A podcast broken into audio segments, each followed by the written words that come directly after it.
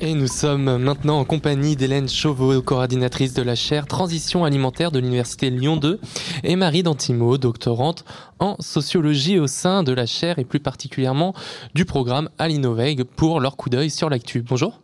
Bonjour. Alors pour débuter l'entretien, on aimerait euh, revenir, euh, comme on l'a fait toute la journée, sur les actualités nationales liées à l'agriculture. Euh, quel est votre constat, Hélène Chauveau, en, vous, en travaillant sur, sur les transitions alimentaires, sur la ruralité, à propos des, manifestations actuelles des agriculteurs? Bonjour, alors d'abord merci de votre invitation. Je précise juste que je suis coordinatrice administrative de la chaire et que Claire Delfos et Maxime Michaud sont les coordinateurs scientifiques. Voilà, je voudrais pas créer de la confusion. Euh, oui, alors par rapport à, aux luttes euh, paysannes et agricoles en cours, c'est sûr que nous, ça nous interpelle beaucoup, notamment voilà, ce qu'on s'est dit entre membres de la chaire à propos de, de ce qui se passe actuellement, c'est qu'il y a vraiment plusieurs modèles agricoles en fait qui sont représentés et mobilisés et que ça en fait cette représentation un peu transversale elle est quand même assez inédite et vraiment impressionnante. euh, donc euh, voilà, ce qui, se manifeste un peu euh, actuellement sans doute, et on va voir comment ça se développe et ça s'installe et ça se consolide. Mais c'est que voilà, il y a, quand même tout le spectre, voilà, quasiment de, des mondes, des mondes agricoles en fait qui sont mobilisés. Et justement peut-être pour remettre cette question de l'alimentation au cœur et refaire le lien entre production agricole et consommation alimentaire. Et je trouve que voilà, c'est intéressant ce qui se passe et, aussi dans les conversations et les débats que ça fait émerger, euh, voilà, pour que le, grand public aussi reprenne conscience de ce lien euh, intrinsèque entre bah, ceux qui produisent et ce qu'on mange dans l'assiette et, voilà, refaire davantage de liens. On entend beaucoup parler euh, des produits importés, voilà, du rôle des intermédiaires, de l'existence des filières. Voilà, c'est tout des sujets sur lesquels nous on travaille depuis des années et on travaille sans cesse. Et là, qui reviennent un peu sur le devant de la scène. Et, euh, en ça, euh, c'est vraiment intéressant euh, ce qui se passe. Les questions de reconnaissance aussi du métier, qui on le voit, hein, sont à la fois, enfin, sont, sont, présentes en fait dans tout le spectre. Et qu'on soit un agriculteur qui se plaint de l'agribashing des écolos, je mets des guillemets, hein, euh, ou, euh, ou, un petit paysan qui n'est pas suffisamment reconnu pour son salaire, euh, etc. Ben en fait, quelque part, il y a peut-être quand même voilà, ce point commun de chercher aussi la reconnaissance et de vouloir remettre ce métier-là et, ces pratiques et ce lien entre l'agriculture et l'alimentation au cœur, des débats. Et, les actualités, elles interrogent, vous le disiez, avec euh, la question de l'agribashing, pardon, euh, fortement en fait cette question écologique, des commentateurs qui vont critiquer euh, les normes environnementales qui sont en, cours d'établissement et qui sont d'ailleurs remises en question. et ça, ça interroge, il me semble, la transition écologique du, secteur agricole. et vous, avec la chaire Tralim, vous écrivez la transition alimentaire au pluriel, les transitions alimentaires. qu'est-ce que qu'est-ce que ça veut dire par rapport à tout ça? Alors pour nous, les transitions alimentaires, elles sont, euh, multiples, hein, bien sûr. Et puis euh, nous, on les écrit, en fait, surtout on les documente. Hein, c'est pas, voilà, nous, on, fait de la recherche, donc on est là pour observer euh, ce qui se passe avec, avec un regard critique et puis l'envie de produire du savoir autour de ce qui se passe. moi, ce qui m'interpelle par rapport à, cette opposition euh, vraiment, euh, bon, vous l'avez déjà dit, euh, stérile entre écologie et, agriculture, c'est ce côté, en fait, l'accompagnement, la nécessité de l'accompagnement. Et ça, ça ressort beaucoup dans de nombreuses recherches qu'on peut mener. c'est qu'en fait, le modèle, voilà, quel, que soit le modèle vers lequel on veut tendre, faut accompagner vers, en fait. Et, il faut faire prendre part aussi les différents acteurs à, à ces enjeux-là. Et c'est pour ça que nous, par exemple, dans les recherches qu'on mène, ben, on cherche toujours à, associer euh, les personnes concernées euh, parce que en fait euh, aucun, aucune innovation, aucun, aucun souhait de changement et de transition ne peut se faire sans embarquer les gens et les personnes concernées et du coup sans connaissance des enjeux, des besoins, des, limitations, voilà, des, des, problématiques des personnes qu'on souhaite embarquer. Donc la connaissance, euh, de ce point de vue-là, elle est, elle est centrale euh, parce que voilà, si on ne connaît pas euh, les publics qu'on essaye d'embarquer, et il va falloir embarquer tout le monde, si on veut faire une transition voilà un peu un peu globale, elle est centrale et, elle est centrale et voilà, elle est importante et c'est important qu'elle circule aussi cette connaissance de ces de ces milieux. Et, justement, vous avez commencé un petit peu à nous les exposer, mais quelles sont les, ambitions et les objectifs de cette charte Tralim? Alors la chaire, elle a, elle a un peu trois grands objectifs. Donc c'est à la fois euh, la recherche, donc développer euh, vraiment la recherche, alors avant tout en sciences humaines et sociales, euh, sur ces problématiques de transition alimentaire de manière interdisciplinaire, puisque l'idée d'une chaire, c'est vraiment de faire euh, discuter et de mettre ensemble euh, des chercheurs, chercheuses qui sont d'habitude un peu chacun dans leur silo, chacun dans leur discipline, euh, dans leur labo, et qui communiquent pas forcément entre eux, entre elles, alors que parfois ils travaillent sur le même objet et que c'est quand même drôlement intéressant de regarder le même objet bah, de différentes, avec différentes lunettes. donc c'est cette interdisciplinarité et cette recherche, cette recherche aussi avec l'envie de faire la recherche différemment et, et donc de la faire de manière co-construite, que ce soit avec le secteur privé, avec les acteurs publics, avec les associations, avec les personnes concernées, euh, euh, etc. Il y a aussi euh, la dimension formation, c'est-à-dire que la chaire propose un cycle UTA, par exemple, à l'université tous âges, des motifs, des modules de formation pour des étudiants Lyon 2, qui, qui sont accessibles en fait à tous les étudiants, quelle que soit leur, leur discipline. En fait, on peut très bien être étudiant en marketing, en psycho, en histoire, en géo et s'intéresser à l'alimentation. En fait, aujourd'hui, il n'y a pas de master en alimentation pour l'instant. Euh, voilà, mais euh, il y a vraiment un grand intérêt des, étudiants et étudiantes euh, sur ces thématiques-là, des professionnels aussi qui veulent se former tout au long de leur carrière. Donc voilà, on propose aussi des modules courts de ce point de vue-là. et puis il y a le rôle aussi de médiation et de diffusion, parce que voilà, c'est bien de produire de la recherche, mais c'est mieux aussi de de la discuter, de la mettre en débat euh, auprès du grand public euh, euh, et de la cité. Donc voilà, on, organise par exemple des conférences tous les jeudis, un jeudi par mois à la Cité internationale de la gastronomie, voilà pour mettre en commun en fait les, recherches qui sont menées au sein de la chaire.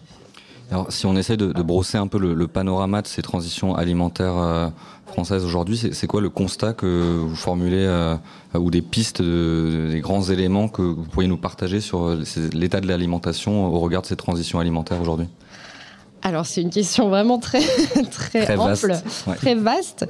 Euh, qu'est-ce que je peux vous dire là-dessus? C'est que euh, bon, il y a différentes dimensions. Peut-être que je, peux répondre un petit peu par les différents axes euh, de la chaire. Donc on a on a quatre axes de recherche, principalement donc sur les pratiques et représentations. Là-dessus, on constate qu'il y a une évolution énorme, mais qui est constante en fait, qui est pas, pas la transition, elle date pas de, là, de cette décennie. Il y a eu des transitions euh, alimentaires à différents moments de l'histoire et continuera à y en avoir.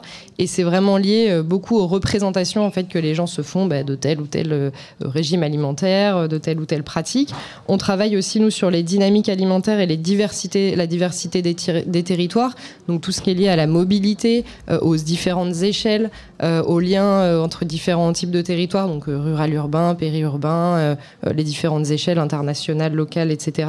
On a aussi un axe de recherche sur la question de la gouvernance des acteurs et des politiques alimentaires, parce que vous avez parlé de transition démocratique, ça fait aussi partie des transitions euh, qui sont en cours et qui, voilà, on, voit hein, les, les populations qui ont envie de s'emparer aussi de ces questions-là, avec par exemple des sujets comme la sécurité sociale de l'alimentation, voilà, les AMAP, voilà, qui datent pas non plus du tout d'hier, mais voilà, une envie comme ça de se réemparer aussi de, de, de ce fait social-là de l'alimentation.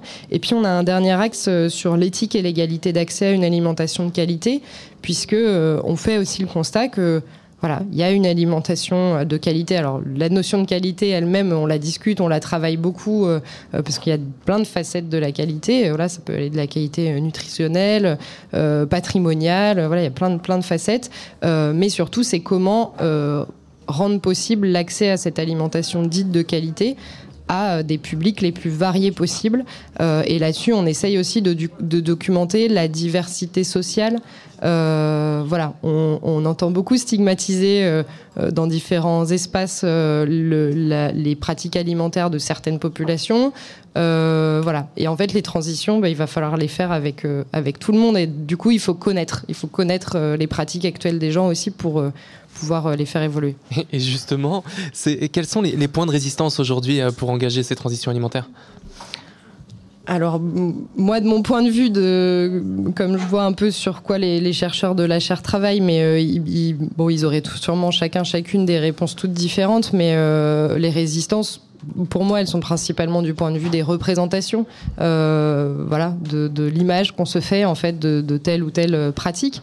Mais en fait, ces représentations, l'idée, c'est bien sûr pas de les uniformiser, c'est-à-dire qu'il va falloir en fait, et cette diversité de représentation, elle est, elle, de pratiquer de représentation, elle est, elle est aussi passionnante. Donc voilà, cette diversité, il s'agit de la garder et d'en même temps tendre vers des modèles vertueux. donc voilà, les résistances, elles sont comme pour tous les, types de transition, je pense, elle, est dans le, le, fait de faire ensemble euh, et, voilà de discuter et de rendre disponible aussi l'information. La circulation de l'information est un élément euh, euh, super important. On a participé en décembre au festival Bouillon de Culture, qui était porté par une dizaine d'associations qui a eu lieu à la Cité internationale de la gastronomie, dont l'idée était vraiment de venir valoriser la diversité des pratiques alimentaires. donc je crois que c'est une piste intéressante, voilà, de partir aussi des pratiques des personnes pour, voilà, pas imposer bien sûr un modèle qui vienne d'ailleurs que des gens eux-mêmes.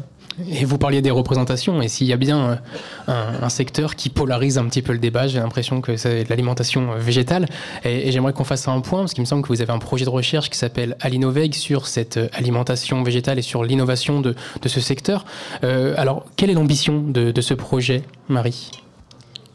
Ah, Marie. Euh, oui, bonjour. Et j'en profite pour vous remercier aussi pour, pour cette invitation que, que j'aurais peut-être pas le temps de dire ce merci à la fin. Euh, alors le projet, je sais pas si je suis forcément la meilleure pour parler du projet en lui-même parce que voilà, moi je, travaille en sociologie, mais c'est un projet qui est euh, pluri-interdisciplinaire. Euh, comme disait Hélène, euh, il y a des personnes qui travaillent en marketing social, en, en psychologie.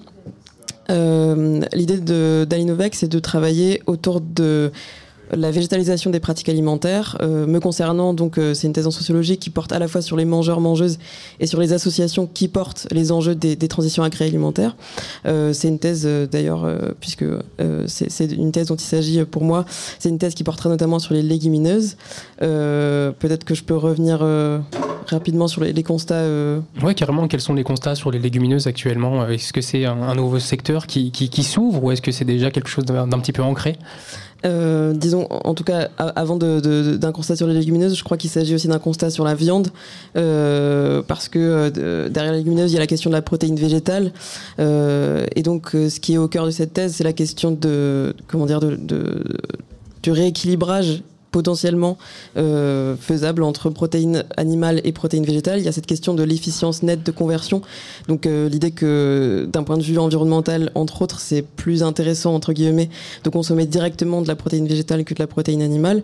Euh, avec ce constat, bien sûr, il y a euh, toutes les questions de, des conséquences euh, négatives pour l'environnement et pour la santé de, de la consommation de viande qui est pointée de, depuis un certain nombre de dizaines d'années évidemment. Euh, c'est d'ailleurs des données qui sont faciles à trouver. Euh, je suis allée ce matin sur notre environnement.gouv euh, voilà, pour lire qu'une alimentation moins carnée produit moins de CO2, moins de pollution atmosphérique, moins de beaucoup de choses qu'une alimentation classique.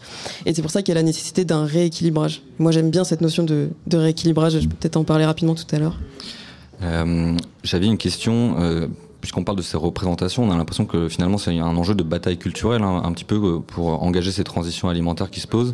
Euh, comment vous, comment le secteur ou comment on, en tant que sociologue on peut accompagner euh, une forme de transition euh, vers un au-delà d'un imaginaire végétal qui, qui resterait cantonné à la figure du bobo parisien qui mangerait des graines?